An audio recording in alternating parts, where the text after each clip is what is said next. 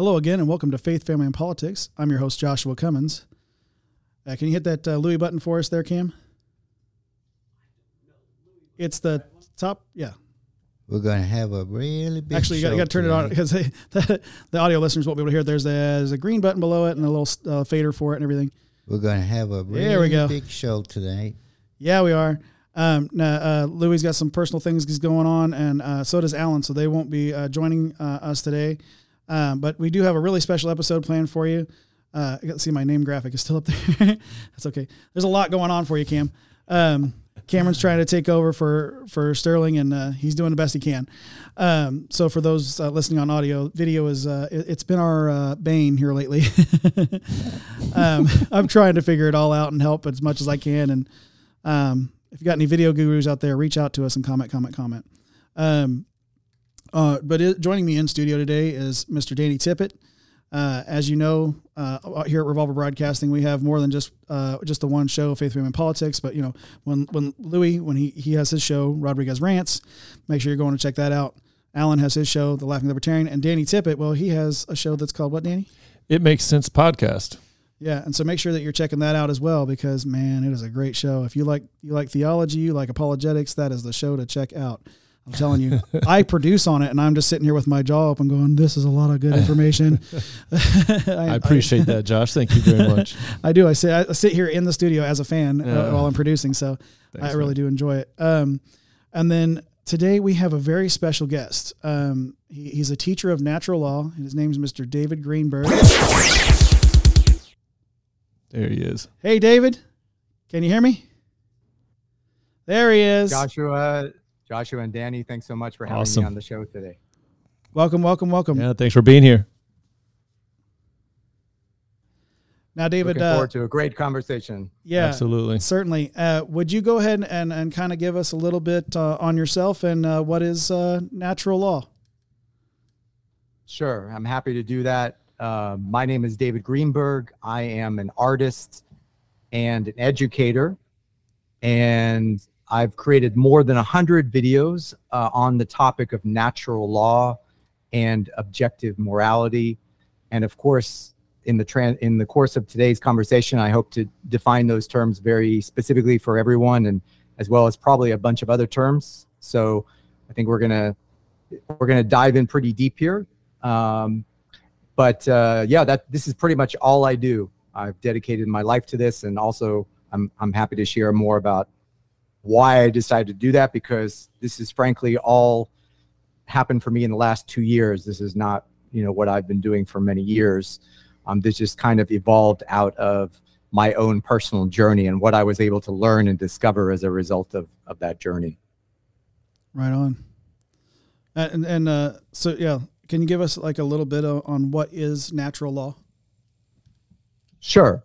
So basically, um, what I the way I like to explain this is, uh, especially for people who've never heard this term before, might be brand new to it, is uh, you're you all are very familiar with the physical laws that are operating in our universe. So even a young child, if they can't describe the mathematics of how, say, gravity works or electricity or other physical properties of the universe, they come to learn, you know, we come to learn pretty quickly that there are fixed there's a fixed nature to reality and and there are laws operating that in the physical domain that when we understand how they work we have better experiences. When we don't understand and we try to go against those laws we can actually get hurt and we in fact we could even lose our lives because we're kind of butting up against the uh, boundary conditions of those physical laws. So natural law is an extension of that except now we're talking about a science and it is a largely hidden science. This is why a lot of people have never heard about this. Um, that instead of describing how things work just in the purely physical domain, now we're starting to understand how things work in the mental realm, which is what we also call the causal realm. Uh, because we live in a world of cause and effect. Everything that happens in this reality has a cause sometimes it has a whole chain of causality. In fact, things always have a chain of causality. It's just, you know, there might be an immediate cause, and then as we go further back in time, we can see a chain of events. but we live in a universe of causality, and the principal causal plane for everything that we experience in this physical reality is coming from the mental realm. And there are reasons why this is so. And I hopefully, you know, I'm trying to explain as much as I can in one, you know, at right once. On. But obviously, we're going to need to break this down because it is a it is a very very deep body of science, and it is a science. I wanted to clarify because I think some sometimes people get the wrong idea. They think this is a belief system. It is not a belief system. In fact, belief is if anything, it could be an obstacle to truly coming to a true understanding of natural law. So I want to um, I want to specifically ask you to not believe anything I say. I don't want you to necessarily be ultra skeptical and just reject everything I'm saying, um, but I'd rather you just listen to it, you know, with a high degree of teachability, and then just take it under consideration. And well, then certainly, David, later on, we're here to have a yeah. conversation. So that's the that's yeah. the point. Yeah. And yeah. let me ask you this since you're on this point, because I think this is a good point to make. So, how is this, how is natural law a science versus a philosophy? It's a great question. The reason we know it's a science is because, like any scientific principle, we can discover it. So, we, we, like I said earlier, children can discover the physical laws, even if they can't necessarily yet describe them in precise mathematical terms. So, we can discover causality uh, in terms of natural law. Now, to be fair, there has always been a small group of people throughout all of history, and we can call them occultists, if to just use a very simple term for now, um, or initiates, who have already been initiated into and have deeply studied these these sciences. So there's always been a small group of people that go very deep and have studied it and then teach it so that uh, others can learn it more easily. But even somebody who has never been exposed to natural law can discover it. And the reason is because natural law uh, has expressions in our reality. And what it's doing, the main thing that that perhaps for our conversation tonight that we can pay attention to is natural law explains to us why we're experiencing reality the way we are. You know, why why the world is the way it is today. And that's why I often ask people when they're not familiar with my work. One of the questions I love to ask people to gauge if, if they're even interested in learning this is do you think that the world is this is the best that we can do? Or do you feel like there's some better world that we can create and we're just lacking some knowledge that would allow us to unlock that greater level? And it's actually natural law that can do that uh, because when we behave in a certain way, and I'm going to we're going to talk more about that, of course. But when we behave in a certain way, all of us, not just one person, because it's not a personal thing, but when the aggregate behaviors of all of humanity are a certain way, then we get certain outcomes. And we can measure those outcomes. And there are actually mathematically precise formulas. And I'm going to talk about one of them, uh, which is most relevant, I think, to this audience, since we're all interested in freedom. And that's called the law of freedom. So we're going to get into that as well. But the, the answer, to answer your question concisely, it's because like any science, it's knowable, it's discoverable, it's knowable, it's me- its effects are measurable, and the more you dedicate yourself to learning it, the more you will see for yourself. Just like any scientists, anyone who's in, embarking on an endeavor, you will start to discover that. And uh, the philosophy of it, you know, there it is a, also a philosophy because. Right philosophy is the love of wisdom and when you when you aligned yourself with natural law, that's wisdom because then you get better outcomes you create you help to create better outcomes you and then ultimately you can you and everybody can enjoy life more. Well i i, I agree with you on that because i was going to say I, I believe even with the hard sciences every scientific uh, every scientific method process anytime that you're going to seek out some kind of truth right it's going to start off with a philosophical statement usually a hypothesis. So um, because that that that hypothesis hasn't been proved. You're making the you're making this claim in this statement. You're going to see if it's testable, but you have to through a, a, th- a process of thinking come up with you know hey this is the hypothesis and so we're going to see this through um, not trying to compare it to hard science i don't think that it's a hard science in the sense of like biology or chemistry but more like maybe psychology or something like that um, so would would an example of natural law would it be something like what Thomas Jefferson said, like um, we hold these truths to be self-evident? Yes, in fact, uh, talking about rights, and that's actually a topic that I talk about a lot. Mm-hmm. And I know it's going to be very relevant for your for this audience. Uh, so that is very true. And one of the things that I say in, in a lot of my teachings is I remind people that rights are actually inherent to nature, just as the founding fathers stated in in the, their documents. They were stating a, a natural inherent truth. They weren't making something true. Right. They didn't make it true just because they said it. They were simply recognizing the truth of that statement and they were putting it out there. Uh, and they were doing something that I think is very important is speaking the truth. Even though something is already true, it is important for us to speak it over and over again. Um, if you know, for no other reason, because as we as we know, those who speak lies and make deception in this world of are very good at it. They're speaking lies and deception all the time. So we have an imperative to counter that by speaking the truth, even though it's already truth and it is uh, inherent to nature. I I, so, I I hear you on that. That's one thing. So you know, I already talked to you and told you I listened to one of your episodes when the specific audio version, and you guys can go on his um, his uh, YouTube channel and look up his audio version of what is natural law and, and objective morality. And um, you had you said you had a video version of that too. Yeah, I've made some more yeah, recent more recent ones. And, okay. And the one that's probably most recent, that's most relevant to that conversation, is called "Knowing Your Rights." Got you. Okay. Knowing your rights. Well, I I was um. Go ahead and continue the conversation. I got to check out upstairs. okay. Quick.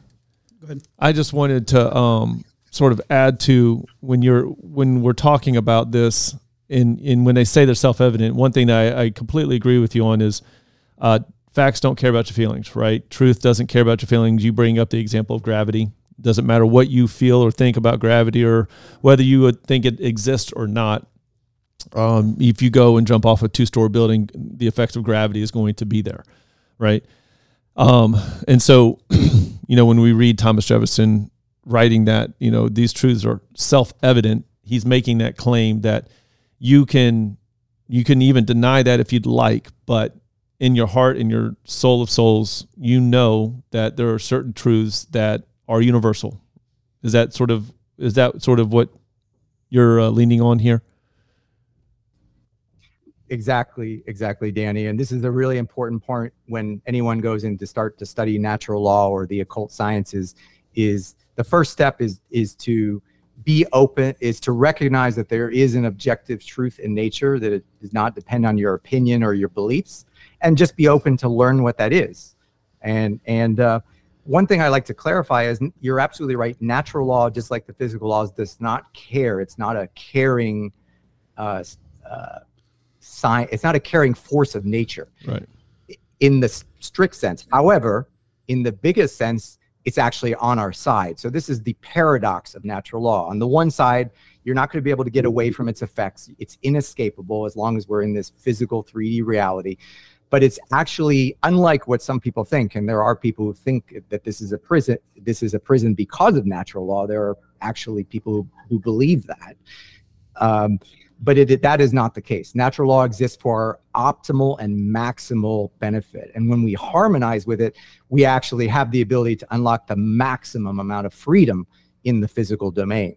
And that's part of what I'm enthusiastic about the study of natural law because I, I see very clearly from my own study that that is the case but yes you're all it's so it's a paradox. On the one side you're not going to be able to stop it. You're not going to be able to escape it. But it's actually for all of our benefit. And as long as we can come to know and understand it we're going to create better outcomes for all of us. So you're starting to really hit on something that I, I and this was so funny because while we were we talked uh, prior to the show, Josh and I and David, we all had a conversation to sort of see if if this would be something that we could do, you know, and if, yeah. if it was a conversation we could all have.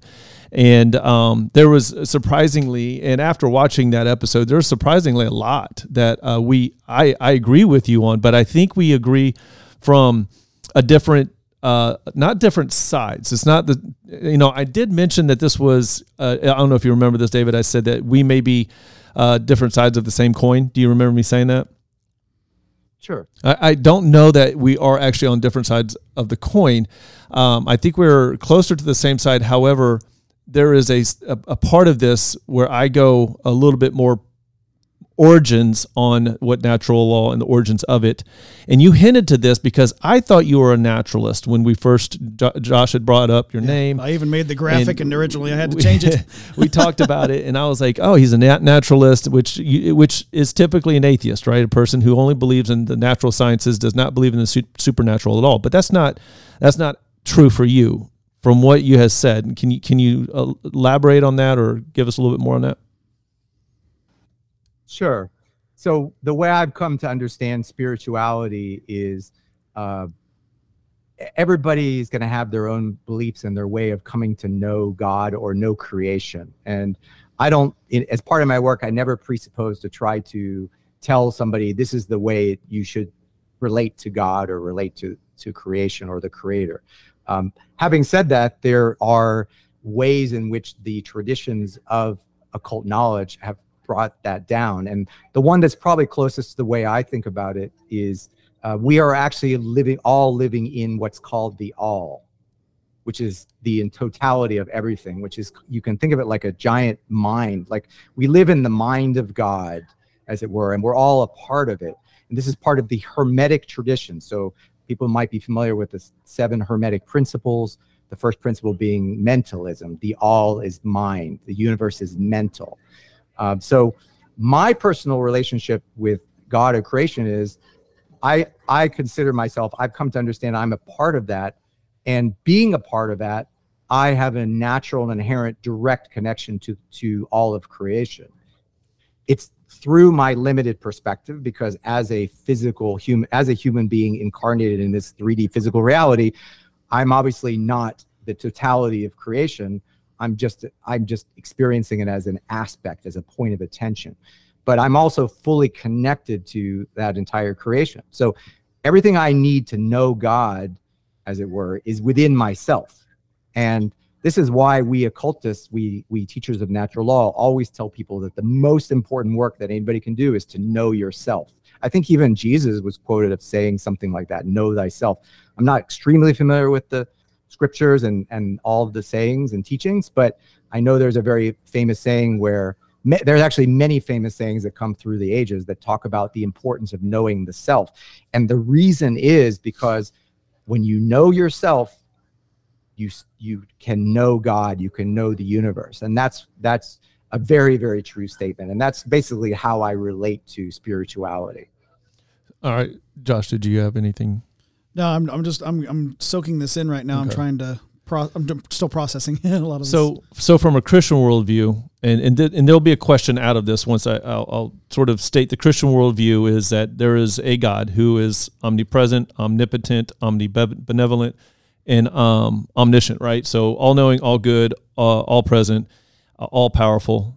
Omni- did I get everything? All right. pretty much. um, and that this th- this God exists out of space, outside of space, matter, and time. It, he created it. Okay, right. And so, with the Christian worldview, we sort of look at it the opposite, where we we are told uh, through Scripture what God revealed to us in this special revelation is to know God, and that will reveal to us who we are.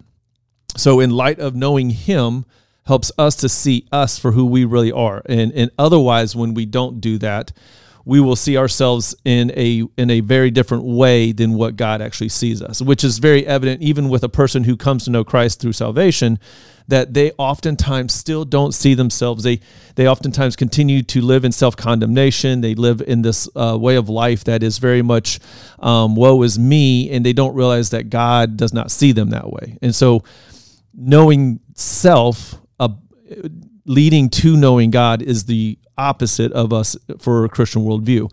So with with naturalism, and you spoke about these seven uh, principles, um, hermetic principles.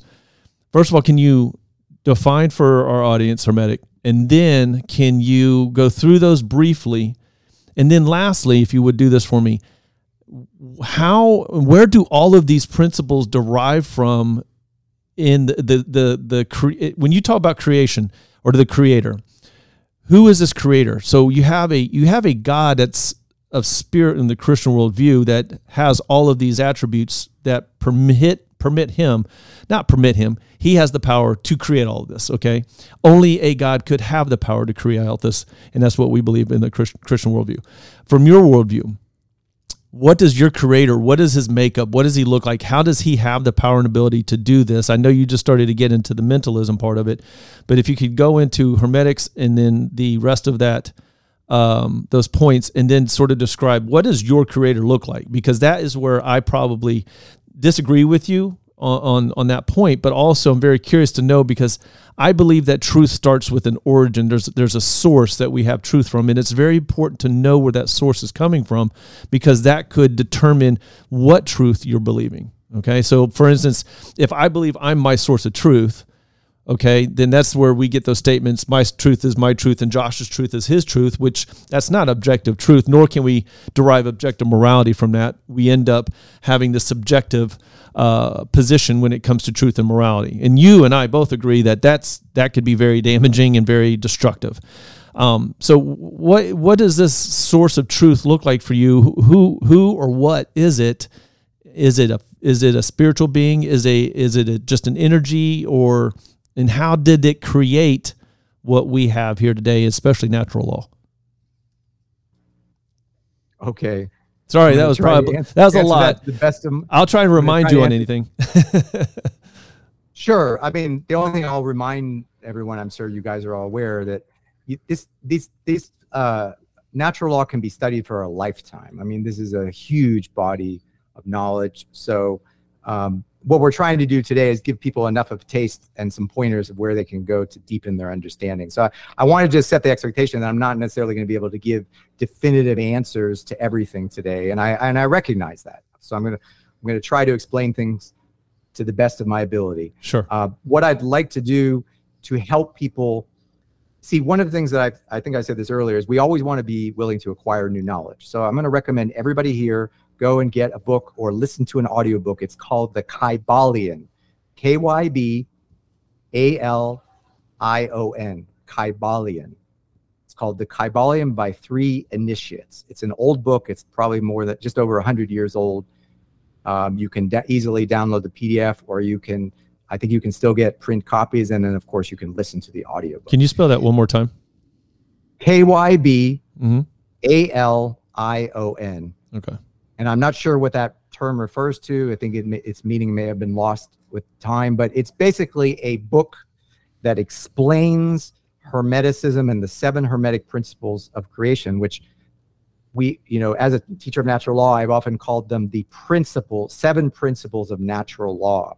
So if you want to understand natural law at a very foundation level, this is a great book to start with. And I want to encourage everybody to go read that book uh, and see what you can learn from it because it's fairly concise, uh, but also very deep.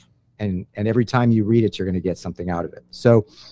Yeah, and if you if you, have, if, if, you have yeah. a link to that, David, if you have a link to that book um, for the PDF or, or any any links that that goes towards that book, send it my way so I can put it in the description. Uh, sure, I know I know viewers. I have the audiobook on my website, so um, I'm sure you're going to provide a link to my website in yes. the show notes. And from the site, you can just search for Kybalion in the search box uh, on my site, and it'll come right up. I have both the PDF and the audiobook on my website. Cool. So uh, I'll just mention briefly uh, because I think because there's interest and just to help answer the question that Danny asked, uh, there's basically seven principles to Hermeticism. And the first principle is called the principle of mentalism. And these are principles that describe in a simple and elegant way the way the entire universe works, if you want to put it in simple terms. These are principles of how reality works at a universal level, everywhere in the universe.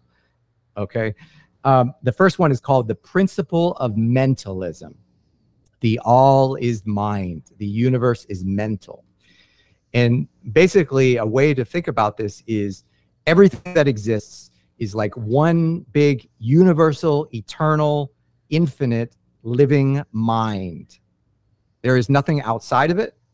Everything that exists is necessarily a part of it, so there is no external, uh, meaning there's no there's no no creator or entity that that can live outside of it. Everything literally is within this great mind, Question. and essentially this this question. great mind. Uh, is, question, David. Uh, so yeah, that, let me just finish so, this point. Okay. Let me just finish this point. Yeah. So this great mind is experiencing itself as creation. and it's experiencing itself in order to learn about itself and, and learn and grow and discover. And this has been described allegorically in many, many songs and many, many uh, films and many artistic creations have attempted to convey this idea that, uh, and even some famous comedians like Bill Hicks have made reference to it and others. Uh, basically, God or cre- all of creation is experiencing itself, and we are parts of that experience, and we are just choosing to live out, you know, temporary roles in this great play of experience uh, of allowing creation to to grow and experience itself. And there are other properties. That's just the first of the seven hermetic principles. But we can get more into the other ones. But this is essentially answering the question of of the nature of God with relation to the creation. Okay, so yeah, so that that um, still goes in with, with my question. So you're, it sounds like you're saying like uh, a single consciousness for for everything, everyone, and all of creation. Is, am I grasping that correctly? At the ultimate level, yes. However, at the individuated level, we still experience reality through some form of separation, and that is by design. Because if we didn't, we would not be creation would not be able to evolve because we need we need a certain degree of separation. We need the ego, we need the worldly experience in this realm in order to experience and learn certain things. You know, we are here to learn and grow. This is you can think of this reality like a giant school, a giant spiritual school where we are here to figure certain to learn certain lessons, uh, both positively and negatively. So there there needs to be at least the illusion of separation. And I want to use that term very specifically because at the level of creation, it is an illusion. Everything that exists, just like we have thoughts in our minds and they are thoughts and we can relate to them as real in our mind, but they don't exist outside of our mind. They're just thoughts, but they are real inside our mind. So we are, you know, from our perspective, this is all solid. I'm David Greenberg. You're not, you know, we're separate beings. But at a deep, deep level, the knowing behind the knowing, the connection to the higher self, the connection to spirit, we are truly all connected. We are not truly, we are not really ultimately separated. We're just going through the experience of being separate in order to learn and grow. Okay. Makes sense. I understand that. uh, so you got, uh, you got your, your second point, you wouldn't mind do you want me to continue? Would you like me to continue yeah, sharing the different hermetic yeah, principles? Yeah, we, we can get, uh, get into the, at least the seven before we before we transfer sure. over to the next portion of the show. Yeah. Yeah. Uh, so the mentalism was the first one. The second one is called the principle of correspondence. And the Kabbalah in the Kabbalah says, as above, so below. As a, as within, as without. Another way of saying the same thing. The universe is self similar across all scales. The universe is fractal holographic.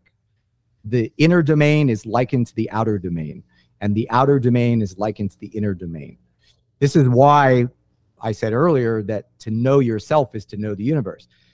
We can't know what it's like to be in the mind of God, the mind of the creator, at least not from this perspective. But we can come to understand more about how the universe works even at greater scales by using the principle of correspondence. And you know, we can even see it in the physical realm. Everything re- rotates, you know, we have the atoms with electrons rotating around the atom and then you have stars and you have planets rotating around the sun. I mean, even on a purely physical level, we can see that correspondence in action. You know, stars and galaxies, um, you know, everything being like giants, even similar to the cells of a body. So uh, we see it in the physical world, but it's also true in the mental world, in the mental realm.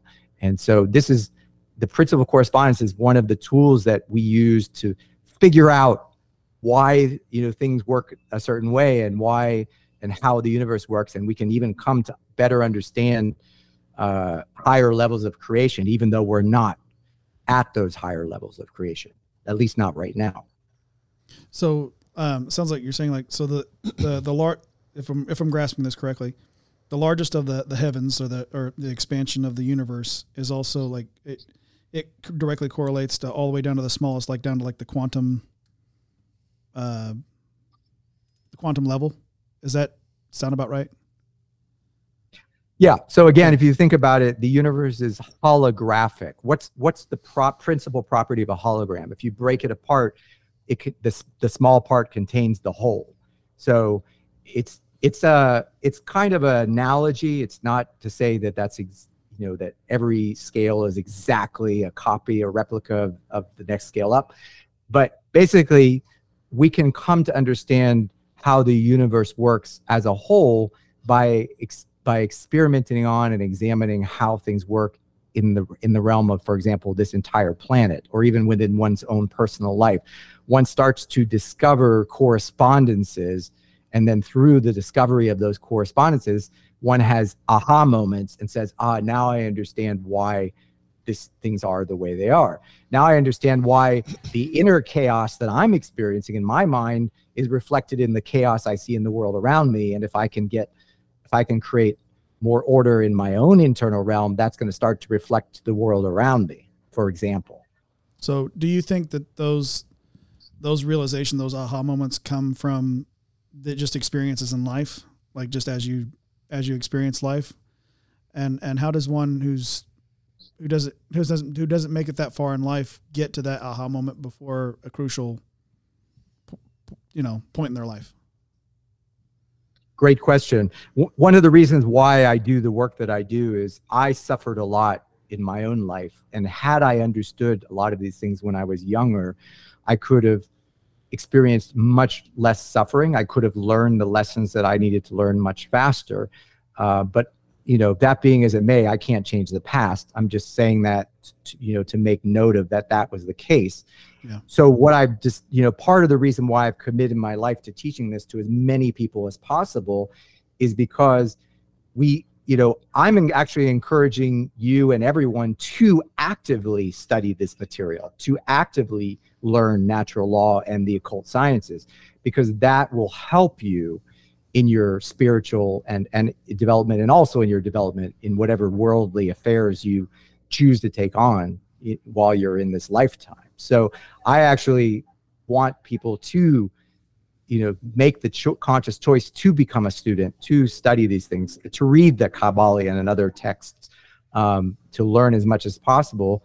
And i want you know i'm going to be a big advocate moving forward of parents teaching this to their children. In fact one of my upcoming presentations is going to talk about the importance of teaching natural law to children because if you know unlike a lot of the occultists of the past who wanted to keep who actively wanted to keep this knowledge hidden that's not my belief. Uh, that's not how i deem this. I think i think this knowledge needs to be known by more people. This everybody you know i think everybody can benefit can benefit from this and i want people to be exposed to it because that's going to help create the kind of world that i would want to live in.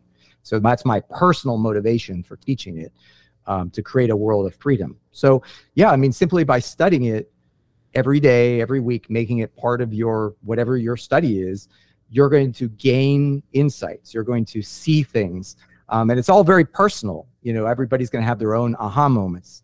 Things are going to be relevant to you and your specific trajectory that aren't necessarily going to be relevant to me. So I can't, you know, I can't give you a prescription for what exactly you need to learn in order to tackle this specific thing, but I can tell you that you're going to benefit from learning this knowledge for sure.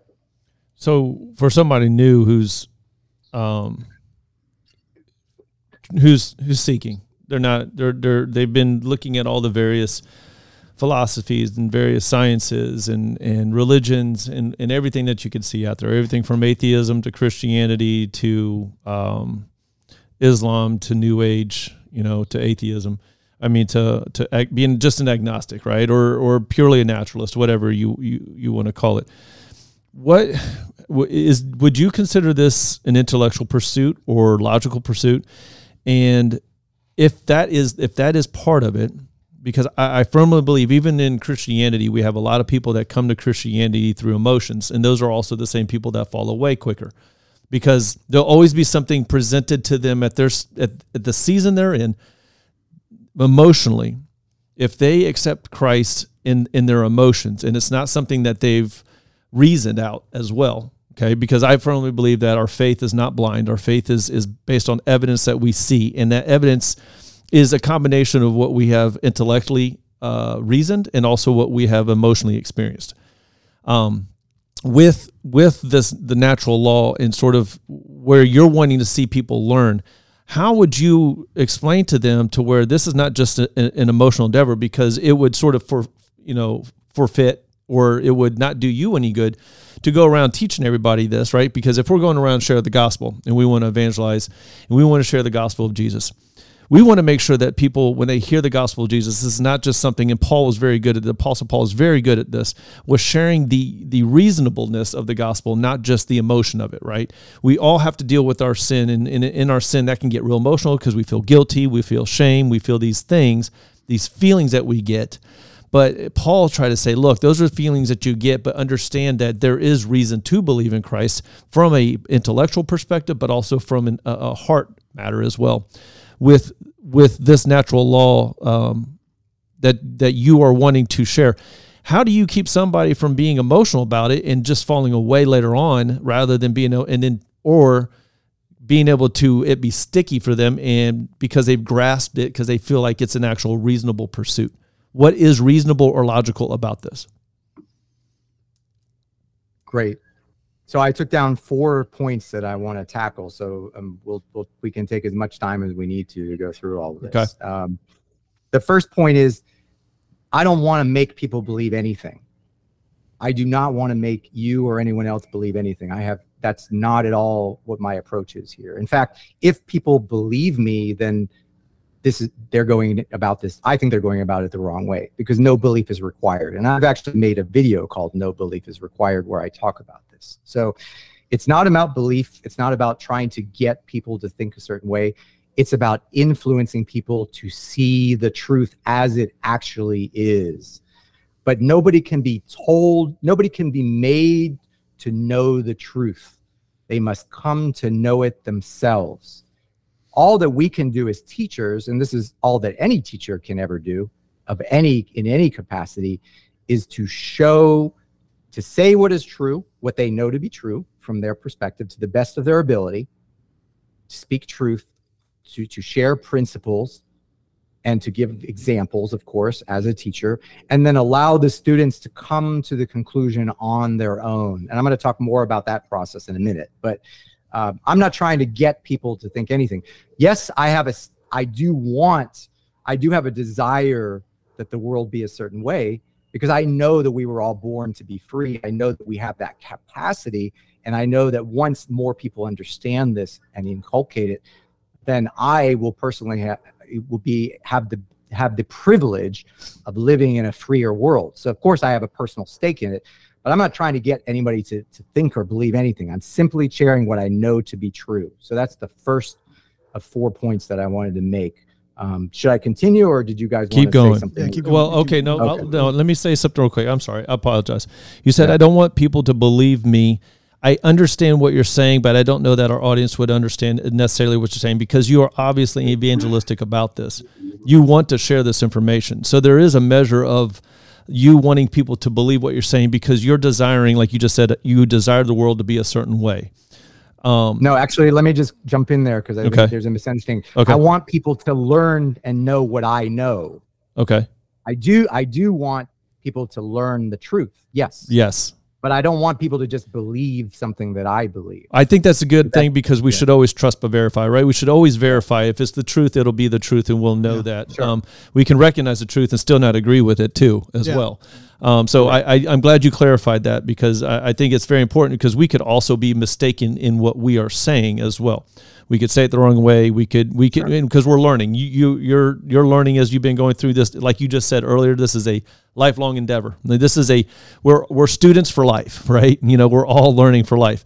Um, so I really agree with that. So my question would be for this: if somebody does not, in your opinion, if somebody does not grasp this and decide that this is the truth, what is the individual consequence and what is the um, larger consequence for society? And and i you may be getting into that last part of that i think you will here in a minute but uh, i'm more interested on the individual consequence for that person. Is there one even? Yep. Yeah i'm, I'm going to talk about that but i, I okay. did want to take these things in order so i okay. made a note of that if that's go ahead. okay. No go ahead because I'm trying to build up on top of each thing that I say to make it clear. So I jump ahead sometimes. I'm sorry. no, that's okay. I'm not going to forget it because I wrote it down. okay. Uh, so I think I tackled knowledge versus belief. I think I tackled the you know my personal motivation, which I obviously have a personal motivation. I'm not be not trying to mince words about that. Sure. Um, it's just it may be different than what people think it is. Yeah. So hopefully this will continue to become clear. The next point that I wanted to make with respect to in- intelligence and versus emotion, um, this is a false dichotomy because the intelligence already is holistic. I'll, I'm going to explain what I mean by that. The word it's right in the word intelligence. What is intelligence? It's com- it's a combination of two Latin roots.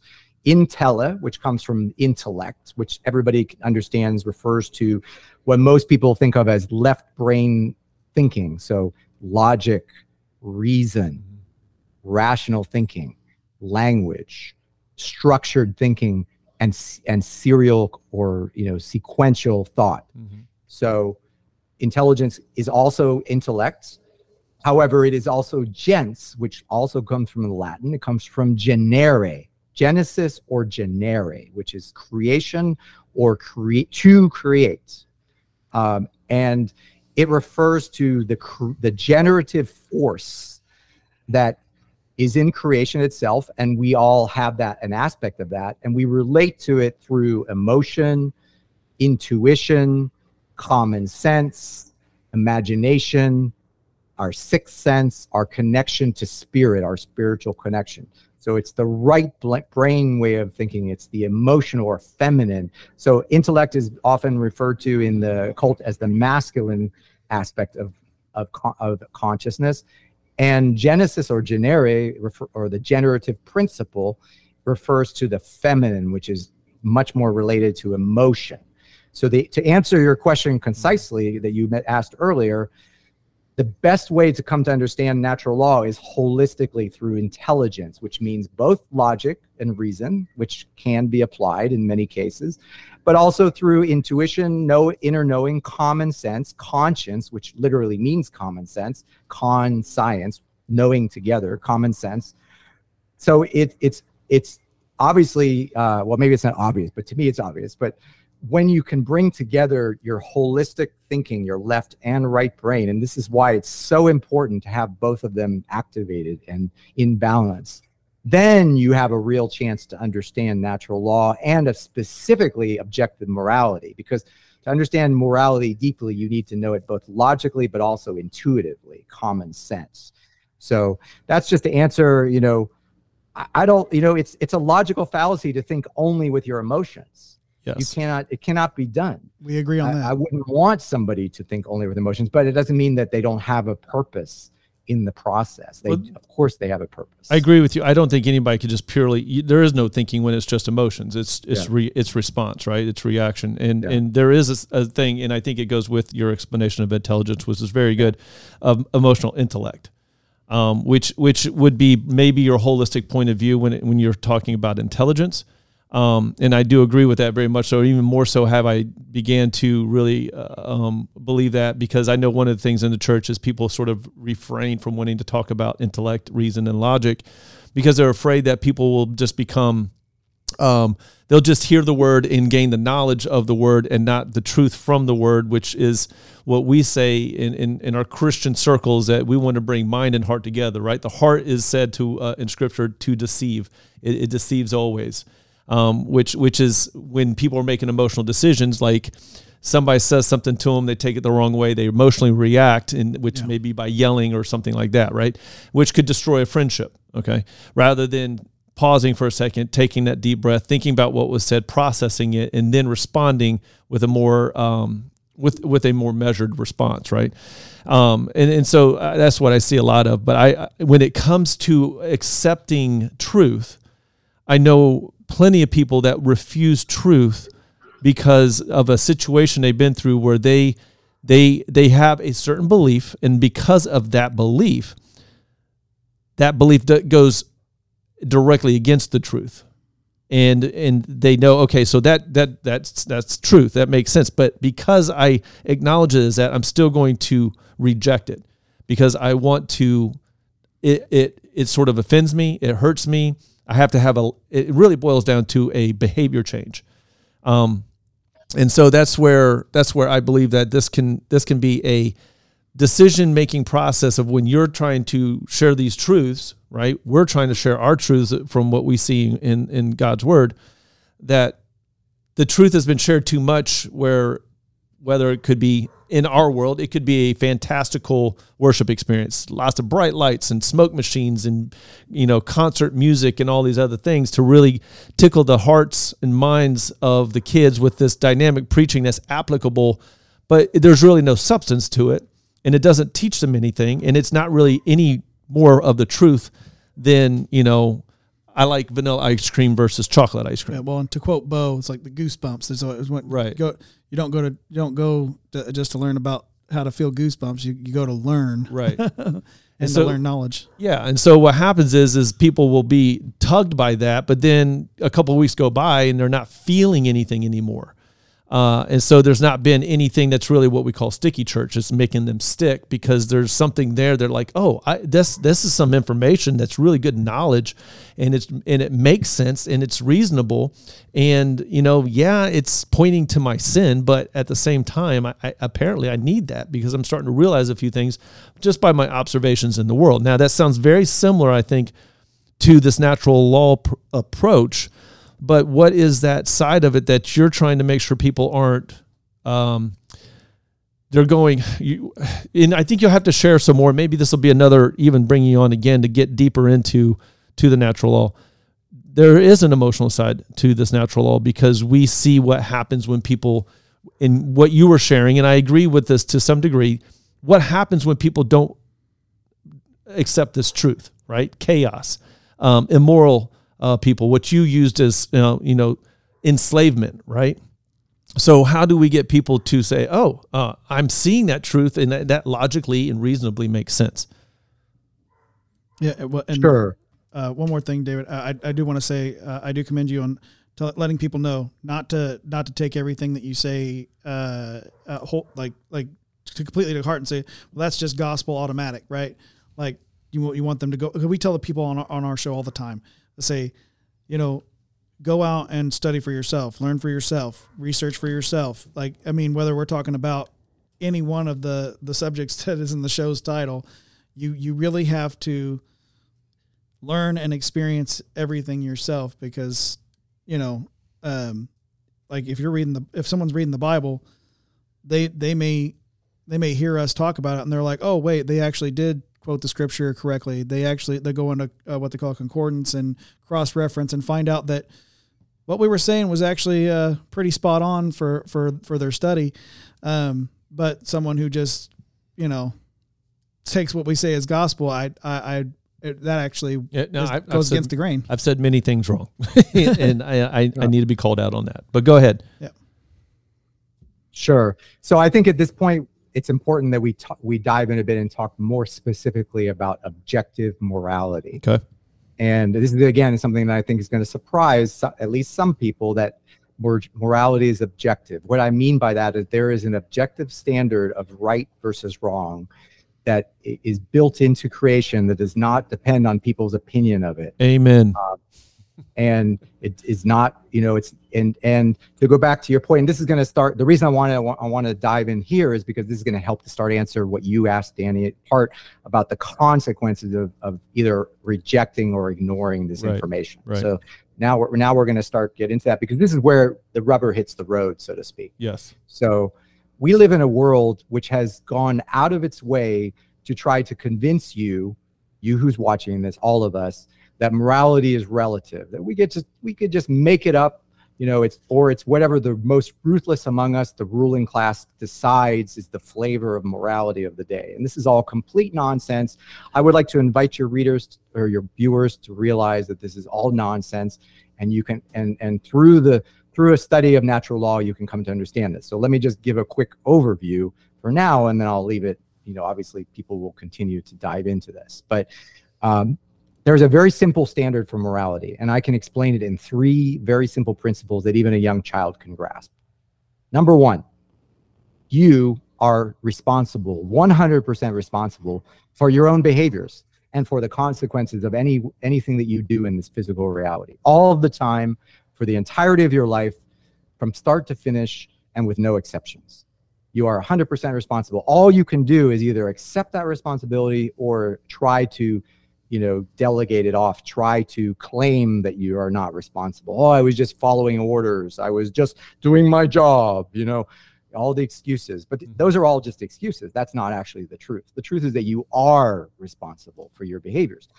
The the key here is to realize that and then to say, okay, I'm responsible. So I'm going to accept responsibility. That's the first step to being a moral human being. I'm going to accept responsibility. I'm not going to try to shirk it off. I'm not going to try to delegate it. I'm not going to try to say, oh, I was a victim of such and such a circumstance. I'm going to simply accept it and do the best that I can, knowing that as a human being, I'm not going to always get it right, but I'm going to do the best that I can. So it sounds like uh, merit-based accountability, right? It could be. I, I haven't heard that term before, but yeah, I mean, we are inherently responsible. All we can ever do is either accept that responsibility or claim to reject it.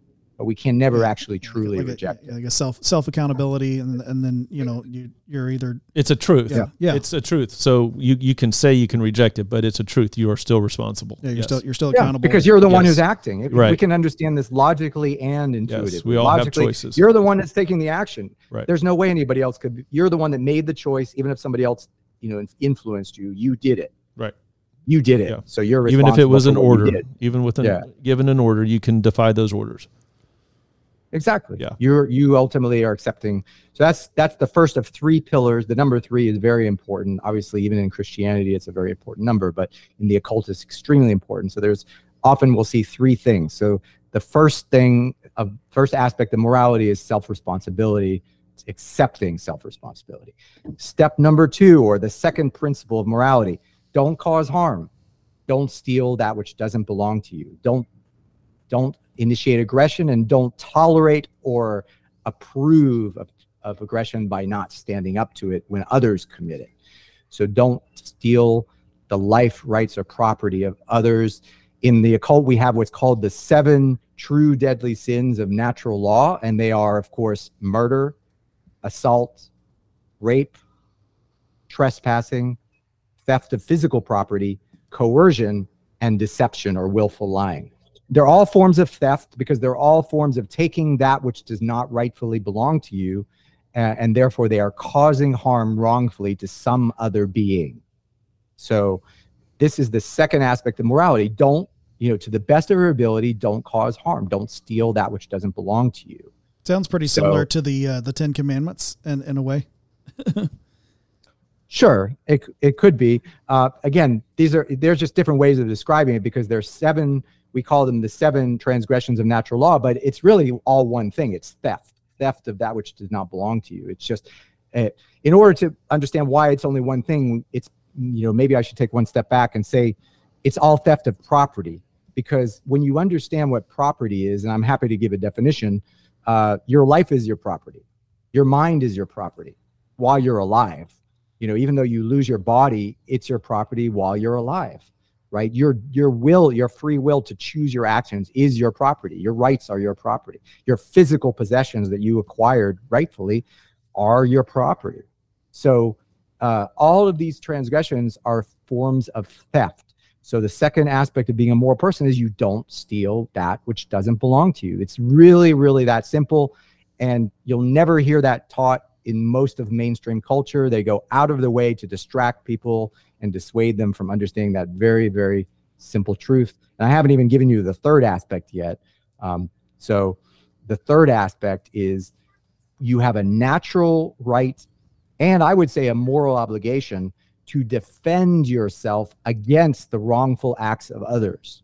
So, if someone else comes along and tries to steal your life, tries to murder you, assault, uh, steal something that belongs to you or whatever they're trying to do even com- even coerce you to act in a way that you don't want to when you're not harming anyone uh, then you have a natural right to defend yourself through any means necessary including and up to deadly force and this is where the forefathers of our country obviously recognized the right to bear arms, which is a natural right. It doesn't have to be codified in any constitution. It's a natural right. You have a right to defend yourself, and you should defend yourself because if you don't, you're you're more you're basically allowing evil to be committed, and you're likely to allow it to be committed against other people too, by not standing up against wrongdoing. So those are just to recap the three aspects of objective morality you're responsible. You know you're responsible for all of your actions and their consequences, no matter what they are. You don't harm other people. You don't steal their property. You don't take that which doesn't belong to you. You only engage in voluntary interactions. Only voluntary. You never try to coerce people or you never approve of coercion by others. And then the third one is if anybody tries to harm you or those you love, you defend yourself in your rights and your property through any means necessary. And if you have to use deadly force, that wasn't violence. That was just you defending yourself, as is your natural right to do so. So this was where I sort of had a rub, and I didn't. I didn't get. The, this is where I struggle. Objective morality. You and I both agree that this exists. For what reason we agree, I don't think that that's where we we come um, we come to that consensus. And this is where I struggle with natural law because I, when I had asked earlier about your the creator of all of this, we started to go into those seven points, but uh, it was more of this t- started talking about mentalism, things like that, and maybe this will be where you can clarify that even more. So, again, a, a, a, being that we believe in, a spiritual being, is also an all good being as well. We in, in what we believe and what the Bible tells us we get objective morality from God. He's a moral lawgiver. He is the objective moral lawgiver. That's where all goodness and truth comes from. So, why, for for whatever reason, with natural law, why would a person be compelled or even need, or, or where would they get the compulsion to agree that objective morality exists with natural law? And and to say that it's a a, a symptom or a, and I think you even used an aggregate of natural law, then then my next question would be, well, then where does natural law come from to get this ability to have a objective morality? Otherwise, what standard or what measuring stick do we have as far as morality goes? Well, basically, the force of natural law, which is uh, a force of creation, it's not a man made force, is that which creates our rights and enforces objective morality. So, to answer the question concisely, if you want to claim that morality is relative and that you can get away with things, I'm, I do not mean you specifically, I mean a person. If a person wants to make that claim, what I would say to them is good luck with that. See what outcomes you create because natural law is going to create outcomes. And it's not going to create outcomes just in someone's own personal life, it's going to create it for all of us. So another way of saying that is we're, we're creating this reality together, we're co-creating it together. So the aggregate function of what we get is the aggregate of how moral we all act. And again, this is why the dark ones, I'm not sure what you guys refer to them as, but the the I, I call them dark occultists, I call them the sorcerers of ancient psychology. I use I call them the predator class the ones who run the world, and they absolutely do run the world, the institutions of the world. Um, this is why they don't want people to understand morality, because the more they can sow confusion about the, the true nature between right and wrong, the more they can get people to act out of harmony with it. And you can see the world that we're getting a world of institutionalized violence. I can name any any mainstream institution. I can show you how it's built on immorality and violence, and and it ha- has to be believed in to sustain itself. People have to believe that that's somehow good. Uh, but we can see objectively that we live in a, in a world that's of institutionalized violence. So the answer is natural law is giving, it, it demonstrates itself by giving us the outcomes based on what we choose. So if we were to choose to act morally most of the time, again, nobody's perfect, nobody's going to get it right all of the time. I'm not suggesting that. I'm not suggesting that we're suddenly perfect you know what might be called angelic beings that are always going to be moral 100% of the time no but we're going to do the best we can the point you know one of the lessons that we're here to learn is how to how to align with the laws of creation how to how to be moral and what we can create as a, as a result of that. So the answer is you know i don't have to prove anything because natural law is already operating. It's operating right now as we're speaking and it's giving us the world that we're creating together. And it, until unless we start to you know more people start to consciously take the knowledge of objective morality inside themselves from a very young age and then just consciously choose okay i'm not going to steal that doesn't belong to me. I'm going to do the i'm going to respect other people's property. So i'm going to defend myself. Then we're going to see the whole reality is going to start to shift and actually it could change very quickly.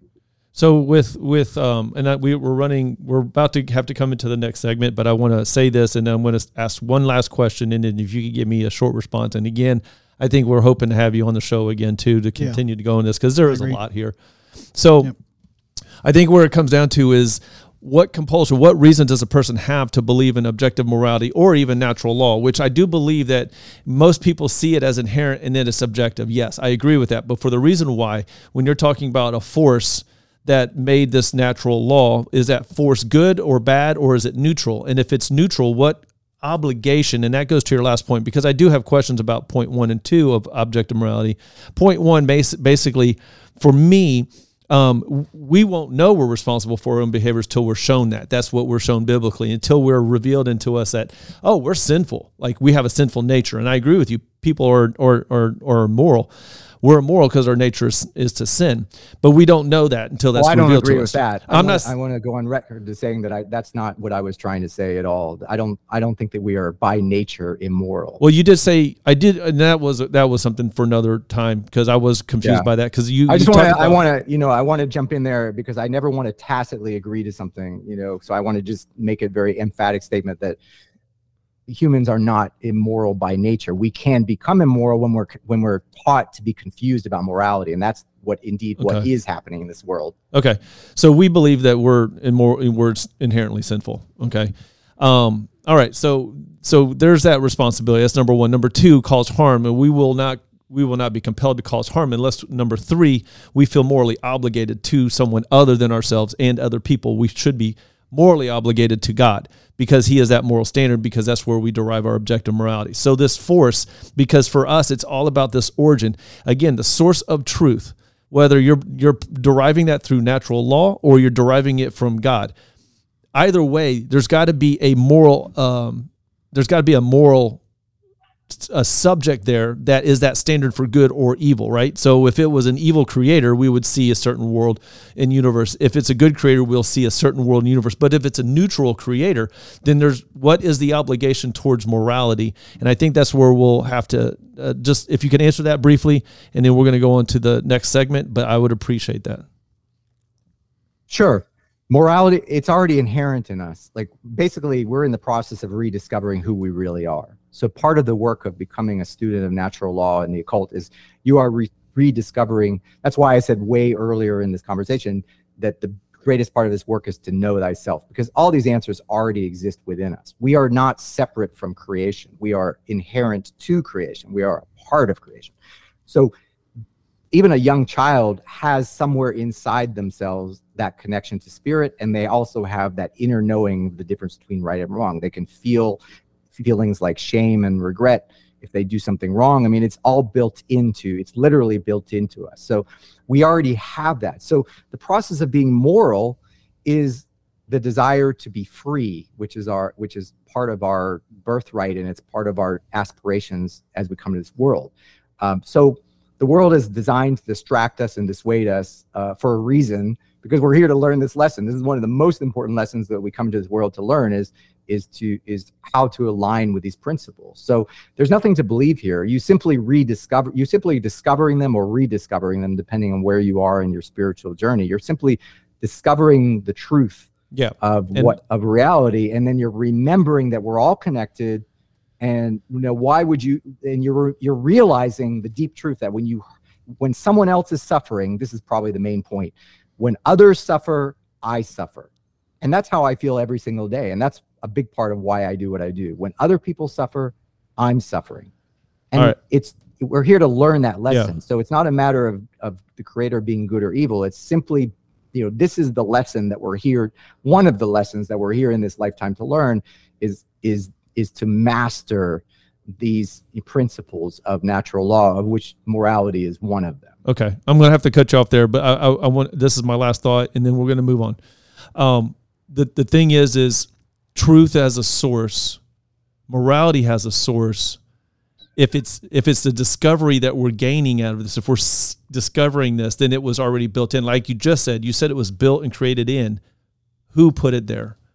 If a neutral force put it there, how I don't did it- know. that's what I'm saying. don't- that that I think I that's the that's I the reasonable that intellectual it- part that people will struggle with is if the source is neutral and there's no reason for it to be good or bad, then how would it create a good or bad being? It's like it's like saying that uh, you know the idea did- nothing create creates good or bad being. something. We we become good or bad through the course of the actions that we choose in our lifetime, and that's why parenting is so important because parents can help.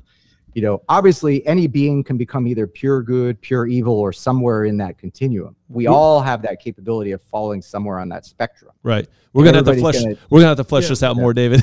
I pushed it too But long. Yeah, it's, it's- not. it's It's, not to- that we're. It's not I got it. inherent that we we have to be either good or evil. It's a lesson to learn in this lifetime. I Right. definitely want to bring you on my show, and we'll talk about this more because we can go forever on my show if we want to. So, um, Yeah, but let's um, let's move on. Yeah, we definitely have. Sorry, buddy. I appreciate that though. I really do appreciate your comments, man, and I really would love to to stretch this out. But Da- Josh is going to kill me if I keep going. Sorry, Uh, I, had, I hadn't smacked him yet, but no. Uh, he just kept looking at me. I felt his It's like, eyes Come on, on, now. Um, I just uh, I was gonna say that uh, you know when the, going on the freedom aspect of everything. So like, thank God that we were born in this country in the United States of America, uh, where we do have access to freedoms and a Bill of Rights that at least acknowledges those those rights, those those big our God given rights. Um, uh, the, and then and also you know is in our you know it's in our Constitution uh, that every man's created we- equal. So I, I really really think that that goes hand in hand with with with uh, the value systems that we do share uh, between us and you, David. Um, but uh, going over to the, the politics portion because we did fill up our first hour Yeah. in our conversation. it was great. It was Yes. really good. thank uh, thank you for for for sticking in there with us, David. Um, so yeah, the, our first um, our first article of the night. I'm glad you guys got value from it. Absolutely, it was. It, it, I, I'm looking forward to more. Yeah, and uh, so our first article of the night comes from the Washington Examiner. Am I still coming through pretty good? Is that uh, uh, maybe it's just my headphones? I think my headphones are just I hear you wonky. just great. Okay. Um, yeah. So first first article of the night comes from Washington Examiner. It's actually uh, and and actually uh, I, I wish I would have gotten a little more updated article because um, it actually already happened what this article talks about. So um, the headline reads: Trump denies reports claiming DOJ, uh, the Department of Justice, told him of imminent indictment. So the actually the indictment's already now happened. Um, but former President Donald Trump denied reports that the Department of Justice informed him that he would likely be indicted next uh, next week, which is this week. Now, so uh, classified uh, in the classified documents investigation, the former president denied the report on Truth Social, slamming the witch hunt and claiming he is innocent. Um, he said, uh, "Well, I'm going to use my Trump voice, so, so I don't know if you're uh, ready for that, David." But uh, he says, "No one has told me uh, I'm being indict- indicted, and I shouldn't be because I've done nothing wrong. Okay." But I've assumed for years that I am a target of the weaponized DOJ and FBI. They're starting with the Russia, Russia, Russia hoax. Okay, the the the no collusion Mueller report, impeachment hoax number one, impeachment hoax number two, the perfect Ukraine phone call. It was very perfect. Okay, and uh, various other scams and witch hunts. A travesty of justice and election interference at a level we've never seen before. Frankly, Republicans in Congress must make their number one issue. Okay. it's it's it's a marathon to, to, to I don't know how he has the energy to be him. uh, yeah, breathe. Yeah, there's a lot of that. Like he, he has this like emphatic like when he Mm. it's uh, my wife always makes fun of that when I'm doing his impression. But like when you watch him talk, that's he, Your face does turn red. Yeah, Yeah. yeah. Well, that, I think that's like his orange. I think a little bit of it. I think a little a of little bit natural. Yeah. Um, so he said earlier on, uh, earlier on Wednesday, Trump uh, told New York Times journalist uh, Maggie Haberman that uh, report um, that a report from uh, Trump ally John Solomon in, in Just the News claiming the prosecutors informed him of a likely indictment. That was not true. Um, she said that uh, Trump tells me um, uh, minutes ago he has not been told he is uh, getting indicted uh, when contacted. And she said it's not true. It's, it's not true. He said, adding uh, again, he hasn't done anything wrong. Haberman tweeted. Um, before he re- uh, before he responded to the re- reports directly, Trump quoted one line from Solomon's report suggesting experts um, were uh, siding with his contention that he had broad authority to declassify documents. Um, an American Bar Association report in 2022 seemed to agree with Trump's assertion that uh, guidelines support his uh, contention that presidents uh, have broad authority to formally declassify, which they do. Um, it's very clear in the law. Um, Solomon cited an unnamed source familiar with special counsel Jack Smith's classified documents investigation and said an indictment could be delivered as soon as this week, which it which it, which it was um, uh, as of as of last evening. Uh, recent reports have said Smith's investigation is nearing uh, its end, and uh, that uh, that deci- that is a decision that will be delivered soon. Which again, it was. Uh, they said that there's no timetable given, but that timetable moved up real quick. Um, now, the question I have is, um, do you think that these are going to uh, this this this now second indictment of the year, we should say, um, is going to lower Donald Trump's chances of being the Republican nominee, or do we think that it's going to bolster his numbers? It's only going to just make him more popular. David, you're the guest. We'll let you answer first if you choose. okay, I gave you guys a fair warning. I mean, I think if people have been paying attention to what I've been saying, they'll they'll probably know, you know, this won't surprise them. My comments. Um, I will say that I used to follow politics a lot. I'll just say that briefly, so I I get it. Um, but for me, when I look at all of these characters, all of them, to me, it's a lot of theater and it's a lot of distraction and yeah. it's really distraction from learning the things that we've been t- you know among th- things that we've been talking about today which are principles and they're actually much more important you know in terms of creating real freedom in the world mm-hmm. so i don't pay a lot of attention uh, as far as trump specifically you know his behavior with relation to uh, the whole rollout of vaccines with respect to you know the pandemic pretty much says you know what you know where he stands on objective morality and and uh, he he's kind of made it clear you know whose side he's on so to speak. Uh, he's to me they're all puppets so i don't really pay attention and this is a, a lot of distraction and i would rather i would rather encourage people to you know take some time to go read the Kybalion and, and discover these things and you know spend some work on themselves learn learn more about how their own mind works you know rediscover their internal sovereignty um, learn about you know go within you know because and stop being distracted by all the bright lights and flashy colors and and you know um, this, we could have an endless conversation about how we could just throw all of man's law into the trash can uh, very handily but maybe we'll save that for next time. So I hope I don't know if that was incendiary incendiary enough for your audience, but I, I'm I'll leave it at that for now. Well, I know it was unintentional, but that was a very political answer to my question. I I and I think that there's a lot of truth to that, especially in in, in if we talked about what you're currently doing right now, traveling and everything. So you're not that you're not you, you could just pick up a, your phone and look at news that quickly, but when you're traveling and you're out of the country and stuff, you you tend to it's a it's actually sort of a blessing because it's a getting away from all of that in, in one sense because you're not around people. Uh, I'm, I'm assuming the people where you're at are not talking about this stuff in, in, in large. This is just not their, this not on their list of priorities. Really. Um, yeah, here, politics rarely comes up. It does come up in right. conversation sometimes. Um, here in the United States, however, that is not the case. and, uh, and, and, and as far as this goes right here, um, it will bolster with his base, hundred percent. Okay, I know it bolstered with me. Um, I was um, already like, ah, I'm behind him more.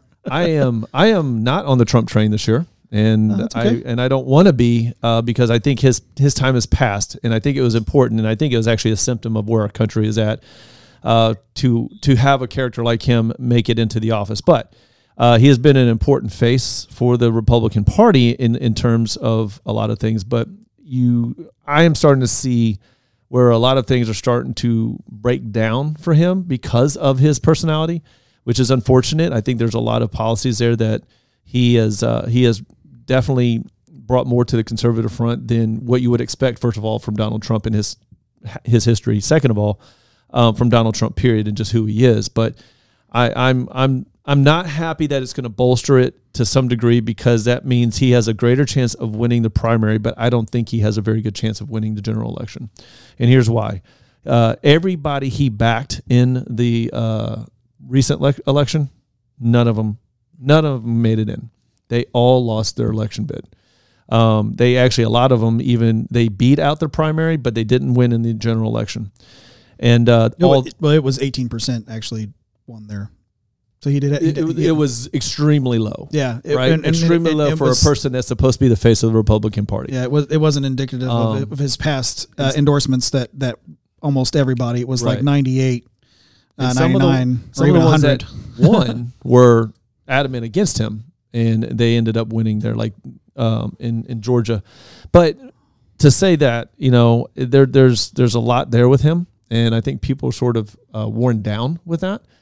And I believe our best shot is DeSantis to win the general election, but whether or not he gets through the primary, I don't know. I think that Yeah. when they start to go face to face, DeSantis is going to destroy Trump, and Trump's going to go to his insults. And I think people are honestly, he, he even though he's been off Twitter, I think they're tired of it. I think they're tired, especially with DeSantis doing as awesome as he is, and he's attacking. He attacked Kayleigh McEnany the other day. He atta- he's attacking everybody that supported him, and it's like just stop talking about January sixth. Start moving on. Start talking about substantial policy. It's like he's doubling down on the insults rather than talking about true policy. He's playing a blame game, and I think a lot of people, including myself, are getting tired of it. But uh, this definitely is bolstering him. Yeah, and Um, and I can tell you why from from my perspective. Now, I, I I'm still on the Trump train, and I'll tell you why. It's uh, and the reason being is because, um, well, I I, I like I liked a lot of his policies, and I didn't like him 100. percent I mean, if you like 100 percent of any politician's policies, you're probably crazy. Yeah. Um, but I did I did uh, I did like a lot of his policies. I definitely liked a dollar eighty nine gas, um, Mm. but the fact that they're coming after him so hard, and it's and it's and it's on both sides, and, and we're going to get to ano- another controversial gentleman uh, at our third article, but um, I think it's more revealing of the Democrat Party and the left than it is of Donald Trump. That's what I, that's what I think they're just- revealing themselves more and more and more because of their obsession. they come out so hard against him. But you're also finding Yeah. these donor class type uh, old school what we call RINOs or, or Republicans in name only. I don't know if you've ever heard that before, David, um, where they're they're so entrenched in the swamp Mhm. the political swamp that they can't see like they don't know their butt from the hole in the ground and and they and they're just uh, they're going against Trump because some donor class uh, corporation told them you should be against him uh, even though he's poll after poll just coming out smelling like roses. There was actually another poll this week and um, I don't have exact numbers but um, he- he's he's still currently pulling out ahead against DeSantis now it's Yeah, it's a long road yeah.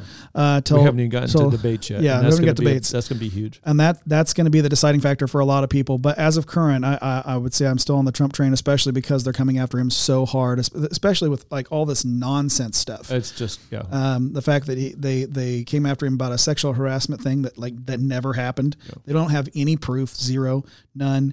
Uh, but he was still ordered to pay an ast- astronomical amount of money. Then this indictment where um, he had documents at his house, but th- there are other people uh, in the political system that were, uh, including the current president, uh, one during his vice presidency, who definitely didn't have um, clearance to take those documents to his home uh, and his and into his office, and into his garage, and also to an office Next in Chinatown. Corvette. Next to his Corvette. Yeah, right next to his Corvette, and he's like, "Well, it was locked up." I was like, "Well, so was Trump's, Yeah. and it was under it lock was and next key." to my Corvette. And- the Corvette was in there too. yeah, He said that three times when he was asked about it by uh, Fox and- News Doocy. so it doesn't quite, Yeah. you know, Well, that's the thing. It's like um, we're seeing the double standard. David, t- to your point, and I agree with this. The, those those higher ups, man, there is a uh, a cadre of elites that are corrupt, um, that have a, an evil agenda. And uh, I'm not going to say all. I don't like to make extreme generalizations in that regard, but I think there's a lot.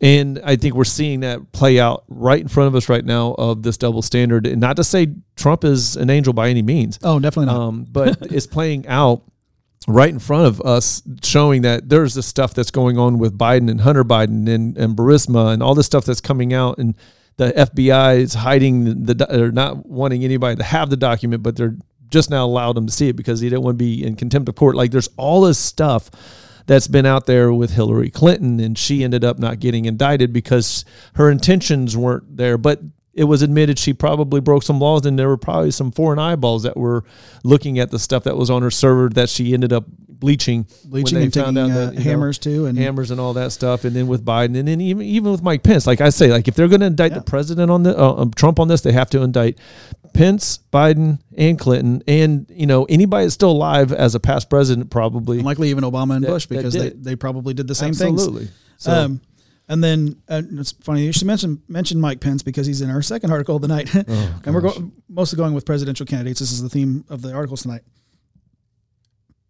So Washington Examiner says uh, Pence goes big on split with Trump in 2024 announcement. Um, former Vice President Mike Pence heavily criticized uh, his one-time boss, uh, former President Donald Trump, in, rough, in a roughly 40-minute presidential campaign launch speech. Uh, let's, that's a little better than what happened with DeSantis. Unfortunately, it kept crashing on him.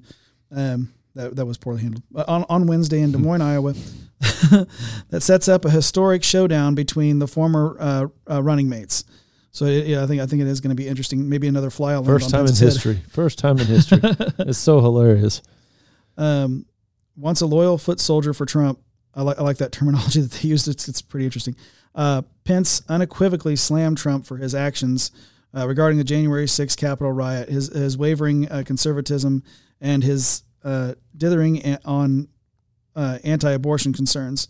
Um, Pence and Trump. Uh, uh, Pence and Trump split over uh, Trump pressuring Pence not to certify the results of the 2020 presidential presidential election, but Pence reiterated on Wednesday that he couldn't abandon his duties as the then president of the Senate. It, to, to, to, just to clarify from the, what the article doesn't actually talk about um, is that he he he wouldn't be stepping away from those duties. All, all Trump was asking is that he pass these results back down to the states and and not um, certify results that could have come through very unclearly um, because there was potential tampering and there was a lot of video like they can't even deny it anymore there was a lot of video of people putting big poster boards over windows um, um, uh, Re- Re- Republican uh, viewers of, of vote counts had to stay at least 10 feet away from the table or they were just kicked out completely. That's on video. Um, in Georgia, Water they- pipe bust. yeah, they said the, the water pipe bust, but uh, then a, a couple hours later, they were pulling out these um, boxes or suitcases, whatever they were, and trying to say that they weren't filled with uh, ballots, but they were stuffing them into the ballot machines. And so, like, you're on film doing these things, but you're saying that you didn't do these things. Dude, I saw you. It's like a little kid getting caught and going, I didn't do that. I watched you do it. Yeah. Now get over here. you deserve a spanking. Um, but that's a whole other topic for another day. Yeah. So, um, the former vice president uh, vowed it was his duty to ensure the peaceful transfer of power to uh, President Joe Biden, whom he spent considerable time um, uh, haranguing in his campaign speech. Um, he said, "I had no, uh, no right to overturn the election," and uh, which, which actually he, he wouldn't have been overturning. He's just sending it back down for reconsideration. Um, and uh, and Vice President Kamala Harris will have no right to overturn our election, which she, it's not overturning. when uh, when we beat them in, in 2024, he's assuming that he's going to win. That's uh, funny. Uh, Pence added to a roaring crowd. Pence said he had hoped that Trump would come around and see that he had been uh, misled about uh, about about his role, uh, but that was not to be. Um, Pence is about 70 years too late. yeah, I, I think he's got. I think That's just, he's just, it's not where, yeah. it's not where we're at as a country. They, he's just, he's just too clean, too cut. I, and I hate to say that, but he's great. A lot of Yeah. evangelical Christians are going to love him, but he just doesn't have the, he doesn't have the fight in him that Yeah. either DeSantis or Trump or maybe one other would have, like Ted Cruz. You know, he just doesn't have the fight in him. He, he doesn't handle the media like No. they do. He just he, he doesn't push back. he's too worried about hurting people's feelings, and Yeah. that's just not politics these days. I would say he's just as weak as the current administration. Yeah. I mean, if it, I, yeah, that's probably how far I. What do you think, David? Well, uh, I think Mike Pence is a, you know, articulate and well-spoken guy. Um, if he were to come out and say, you know what, folks, I want to encourage teaching natural law. I want to encourage all the schools to start teaching a curriculum that includes objective morality and you know the objective difference between right and wrong. Um, I wouldn't vote for him because voting is an external externalization of power, and that's illusory. But I would certainly give him consideration, and I would you know encourage and support that. And I think he could be a force should he choose to do that. I mean, I'm saying this a little tongue in cheek because I yeah, we gathered that. but if if if he were to do that, I would, you know, I would be pleasantly surprised, and I would basically say, well, that's something that we should pay attention to, and I think that that has a real chance of being a force, and and you know, it, in that case, it probably would be a wise move for him to separate himself from uh, from his former from Donald Trump, from his former running mate, because uh, you know he would be taking a divergent path. So I don't know if that will happen, but if it does, I would certainly be willing to give him a lot, you know, more of my attention. Let's say. Yeah, I, I agree with you. I wish he would make sure we had objective morality taught in our schools. I'm 100 percent on that. But yeah, I, he has he doesn't have a, a, a snowball's chance, and you know what? he just doesn't. He does not. I'm He sorry. does not. He just does not. I'm not even thinking about him. To be honest Yeah. with you, I like him. I do. I like Mike Pence. I think he's a nice guy. He's a he's a moral guy. He's a Christian. He's he's he's he sticks to his his Christian values. I, I love that about him. Um, but it's just not going to govern our country well in that regard to fight what we're, you know, this postmodernism and this relative truth. You know, like we can redefine things however we want. I just can't get away from how Just weak he's not he- going to stand up to that. I just can't get away from how weak he he shows himself to be. He just he's just not. Well, he's just you just got to have a stronger. He's just got to put. I mean, it's it's it's one thing to say I'm going to speak the truth, and that's fine. We all we all need to speak the truth. certainly. But sometimes you got to speak it with a little bit more uh, Rambo in you. You know, what I mean? Yeah. like you just got to put it down. Like you're just you just that's just dumb. I'm sorry. I'm, I mean, you just got to stop saying those things. And, Yeah, and he's you just, a little too squeaky clean too. He's like he just comes out there. We've got to come together in this country. Oh yeah, no duh. yeah. uh, Like it's it, I don't know. It's just it's very like I want to say like milk toast. sort of. It's very establishment to some. Yeah, degree. very- It yeah, reminds I- me of. Uh, also what draws me away. he's a cleaner guy version of Mitt Romney in his. he was know, he was great as a governor for. Indiana. Uh, I, Yeah. I really enjoyed him having him as our governor, and and uh, and I liked the fact that he pretty much just took everything that that Mitch Daniels was doing, the, the good stuff that Mitch Daniels was doing, and then and just kept doing that. So and kept moving those things forward. I wasn't here for um, that. Um, but yeah, he, uh, I actually I actually got to meet uh, Mike back when he was governor, um, and that's a story for another time because we're uh, down to our last article of the night, and it comes from Hot Air. So Hot uh, Hot Air, I don't know if you've ever ever read an article from them or not, uh, David, before, but uh, it, they're they're mostly opinion pieces. So um, th- this is coming from Hot Air, written by David Strom. Um, YouTube scrubbing RFK video from their site. Instagram bans before he posts anything. Um, RFK Jr. is uh, scaring the establishment, just like I think him and Trump are the same in that way. hmm And they are fighting back against him in the best way they know how by shutting him up. RFK Jr. has always struck me as uh, uh, something of a kooky oddball. And while he is fighting, this is that's why I said this is an opinion piece. Um, uh, while he's he is fighting on our side from the left, I still think he is uh, something of a kooky oddball who happens to uh, be saying some things that make sense. A fraction of Democrats uh, like kooky oddballs, as do a fraction of Republicans, I admit. So RFK Jr. has struck a chord with Democrats who think Joe Biden is failing as a biological uh, being and as a president. Um, you have to hand it to him. He has struck a chord as a son uh, and nephew of two the two most famous uh, two of the most um, famous American politicians. He has the capacity to reach millions with his messaging, and he uh, and he has used that uh, to his advantage. He currently sits at about twenty percent in the Democrat polls for president, which I think that those numbers are probably still co- coming out pretty low, um, which is impressive as his opponent is the incumbent. Um, make sure that I'm getting the right part of the article here, because I know that at some point he starts talking about um, what happened to him. Um, okay, I'm just finding my place. Give me a second.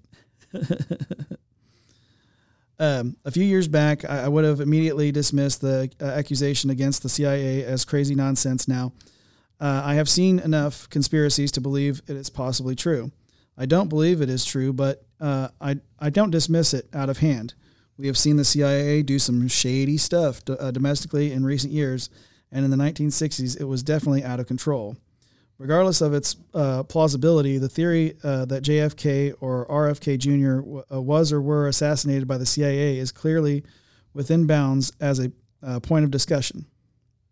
There is no call to violence in this interview, and the man clearly isn't calling for violence or an inter- insurrection.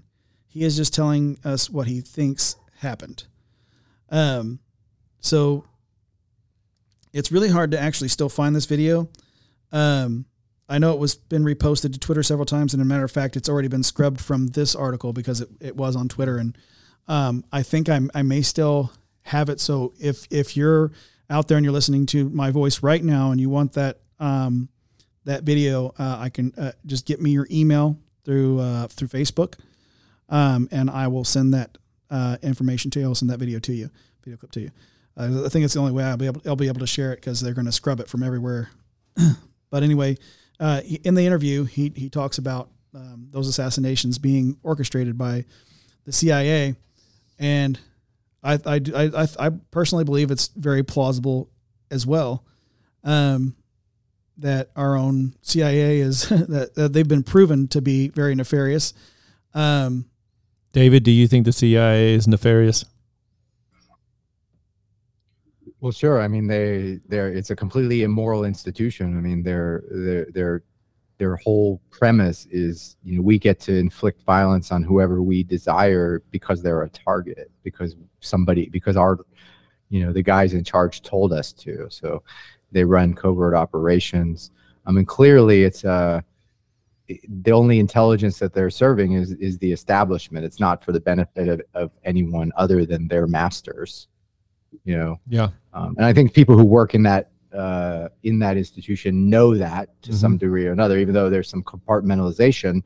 Uh, people know that. It's just they choose to put their blinders on. It, it goes back to that idea. I'm I'm going to deny that I'm responsible because someone's telling me what to do. Yeah.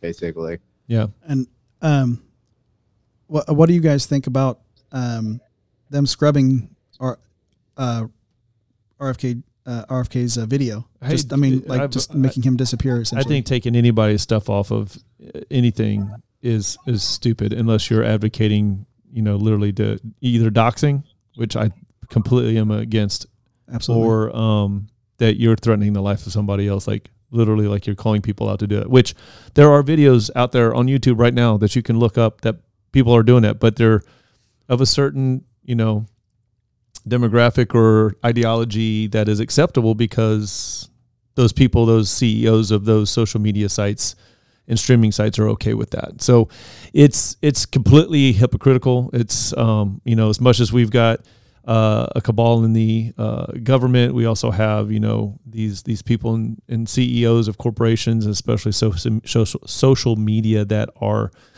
Uh, if you want to know where the true election influence and in, in, messing around with went, it was social media. That's where the actual um, stealing of an election, if you want to still claim that, came from. It wasn't. It wasn't at the ballot box. It was in social media because the ballot box is a, is was a result of people getting their news from social media, and a lot of things, particularly the Hunter Biden That's issue, what I was getting ready to come to. did not get put out there. It was actually blocked. You know, so so when people are getting most of their news media from social media, and then they're only getting one side of it, and that's how a lot of people, unfortunately, vote in our country.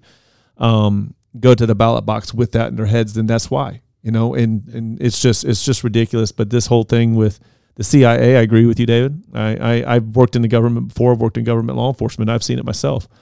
Um, I think that there there's definitely um, there's it depends on who's in who's in, in control, and those people in control put other people in control in the various agencies to run those agencies a very specific way. And uh, happened in, in law enforcement agency I was in. That was a federal law enforcement agency, and it, it's which I'll just say it is Border Patrol. Um, and I know it's happened in other ones, ATF. It happened in FBI. I mean, it's just it's it's rife throughout. You know, all the government and people don't they want to put their heads in the ground about oh, it's a conspiracy theory. No, it's not. I mean, there are there's corruption. There's corruption, a lot of corruption at high levels um, throughout, and uh, not just you know a one-off you know agent Yeah. or officer. So uh, this guy RFK, I- in my opinion, is the uh, is the Democrats' best chance to Yeah.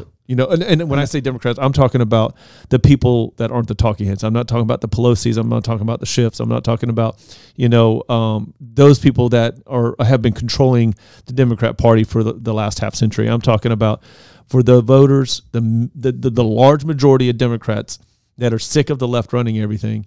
This is their best chance. He's the, their the, best the chance. real uh, blue. I don't dog- agree with a lot of stuff, but Yeah. he's their best chance. The real blue dog Democrats that still love this country and and are and and would still you know, um, still have a lot of Yeah. those values systems that are very uh, similar to to our own. Yeah, Um, I would. I would say one thing I don't like is just another family of power getting into office. I'm I'm done with the Yeah. Bidens. I'm done with the Clintons. And and are we still again bringing back the Kennedys? I mean, it's like This one in particular, he just he seems so reminiscent. Of, uh, uh, it's like um, it's like a living ghost, and I, and I hope I, I hope I do pray, I do pray for him, um, because I, I really I really fear, um, him. I really hope and pray that he does not end up like. yeah. Well, let's not even say that. Let's Yeah. not even say I- that. I- but that's yes, what I'm saying. I'm, I'm going to pray Yeah. against that. I'm going to pray for There- his yeah. for his uh, health. I'm going to pray for him to to to do well on that side because I, I know that uh, I feel like it's going to be another uh, Bernie Sanders situation where he's just going to get snubbed. Mm. Um, but I, I I really hope and pray for this guy. I, I, I feel like he's genuine. Um, now obviously I, I don't agree with. Um, That Democrat Party's vicious, man. They don't Yeah. like you. They don't like you. yeah, and um, he's getting it from all sides, and and Yeah. so um, we'll just have to see how it plays out. Um, but yeah, just just like with Trump or even even Pence, who I disagree with on a lot of stuff. Yeah. Now, um, I'm going to be praying for all these guys because um, any one of them are potentially the next leader of our country, and um, that that's what we're we're, we're uh, uh, well representative, I should say. I'm going to change I'm gonna change that vernacular real quick. Representative of our country because they Yeah. they're not they're not a leader. There's there's there are no leaders in government. There are only representatives. That's that was the whole point. Um, or it's supposed to be. Yeah, it's supposed to be. Um, so, uh, uh, closing that out uh, real quick, uh, David, I have to ask you real quick. Uh, I don't know uh, if you would like to join us for this this next uh, portion just before we close. We normally do a closing prayer. Um, are are you good to, to hang around for that?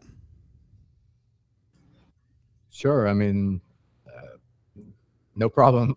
I don't, do I have? I don't. I don't really uh, pray myself, so I don't know if you needed me to participate or just you know be here. Uh, So you let me know. You're, you're welcome to just just be here. Uh, uh, we'll do Okay. outros in just a second. I just um, I didn't want to to to, to to keep you in on something you may be uncomfortable with or or, or make you feel uh, put out in any way, shape, or form because you are our guest, and uh, you know we welcomed you here and, and we want we want you to continue to want to be here um, in the future, um, so that we can continue our conversations. All right, um, Great. Danny, would you uh, mind uh, leading us in a closing Yeah, prayer? let's pray. Lord, I Thank you, just sir. thank you for this time. I really thank you for having David on with us today. Uh, God, I just uh, I know that he's got a message that he's wanting to get out, God. And uh, you know, on this show we do we do discuss you, we do talk about you. Uh, you know, we're, the, the faith portion of this is is us discussing our our hearts and our minds and our love for you, God, and just and just in all of that, there's a lot that David spoke to that I think that uh, our audience would even agree that um, you you would be the author of. Maybe that's not what David is purporting it to, but regardless, it's it's just more evidence that we see that there, that these things do exist. Objective morality is a true thing. Uh, Father, we know that natural law does exist, and we know that in these things that that are objective. Father, we do believe that they come from you, Father, and we just thank you for that. And and I thank you again for having an, a perspective on our show today uh, that we can mull over. It's not a telling our audience what to think, but how to, you know, and, and just to to know all sides. And, and I'm not a, a believer, and and I don't think anybody here is a believer that all roads lead to heaven, if you even believe in a heaven. But I think really it's the truth, and that's what we want to get down to. We want to know the truth. We want to discover the truth. Truth can't be created; it's only discovered. And so just help us to see that. Holy Spirit, just lead us to that, God. Lead us to what the truth is so that we may see it, we may recognize it, and, and, and have that choice of accepting it. uh, Father, and, and, and, God, help us if we reject it, Lord. And, and just thank you again for the time. I thank you for the conversation and the discussion and the openness and the willingness to uh, answer questions on David's part and, and um, just again for him being with us, Lord. Bless him, bless his time and where he's at and his travels and uh, his endeavors. And I just ask that you'll just uh, be with him, keep him safe, God. Thank you for Cam and producing the show today and watching out for us behind the scenes. Lord, and we just ask that you'll be with Louie and Alan as they weren't able to be with us today. Keep them safe and, and be with uh, the things that are going on in their lives, Lord. We love you and we thank you. In Jesus' name, amen. Amen. Uh, that was Danny Tippit, the host of It Makes Sense podcast. Uh, we love having you, and so thank you for joining thank us. Thank you and, for having me. Yeah. Um, and uh, then uh, go, go ahead and throw his stinger up real quick there. The man, David Greenberg. yeah. Uh, thank you for joining us, uh, Mr. Greenberg. Thanks, David. It was a real pleasure. I really enjoyed the conversation, and uh, apropos to what you said, I I definitely be open to coming back and continuing the conversation if you guys would like that. Absolutely. I know I would, and I'm, we'll have a conversation about being on It Makes Sense as well. Yep. And, Fantastic. Uh, this has been a has been a pleasure. Uh, I've been your host, Joshua Cummins, reminding you to stay in trouble. we'll see you next week. See you guys.